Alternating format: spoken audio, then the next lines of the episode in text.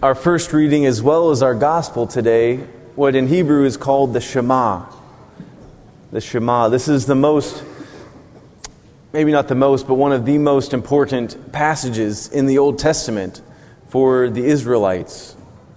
It encapsulated the, the, the, the faith, the Jewish faith, in just this short phrase from Deuteronomy. Hear, O Israel, the Lord our God is Lord alone. You shall love the Lord your God with all your heart, with all your soul, and with all your strength. To love the Lord, to hear our Lord. And this isn't just a hear, like, oh, I heard you, but a following and obeying, a hearing in the depths of our heart. The call of the Lord to um, to follow Him alone, to give everything to follow Him. And today is also Vocation um, Awareness Week, Vocation Sunday. And there's um, the, these readings lend itself very well to uh, vocations to the priesthood and to religious life. To hear the Lord, to see that the Lord is still calling today. As many of you know, uh, I am a rookie priest, as some may say, a greenhorn, the new guy, or also the youngest priest in the diocese. And to, we hear a reading say, to love the Lord our God.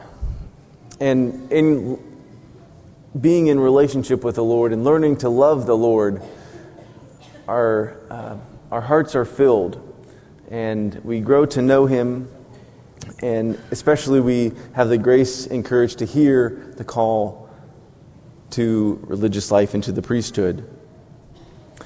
And so the priesthood, it's not about age, but it's all about love. And now this isn't a Hallmark channel type of love, but it is self sacrificial love after our Lord. The love that allows one to lay down their life in a vocation, in a, this unique call, at our ordination, we lay on the marble. It's a symbol and a sign of a real laying down of life so that others may live. That Christ, that I may die to myself and Christ may live in me. And the vocation to the priesthood is not a vocation that is lacking in love in any way. I had an experience in my discernment where I was uh, on a date with a woman I had met at the Newman Center at Purdue. And in the course of our conversation, the Lord put it on my heart that I had a greater capacity to love. The, to love not just a woman and, and some children, but to love the size of a parish family. Now, I didn't expect it to be one this big, but praise God for that. And so, in, the, in this course of uh, just these first five months of priesthood, being assigned here to Our Lady of Mount Carmel, has been a time filled with love. Uh, your love for me and my opportunity to share God's love for you that comes through the priesthood, that comes through me.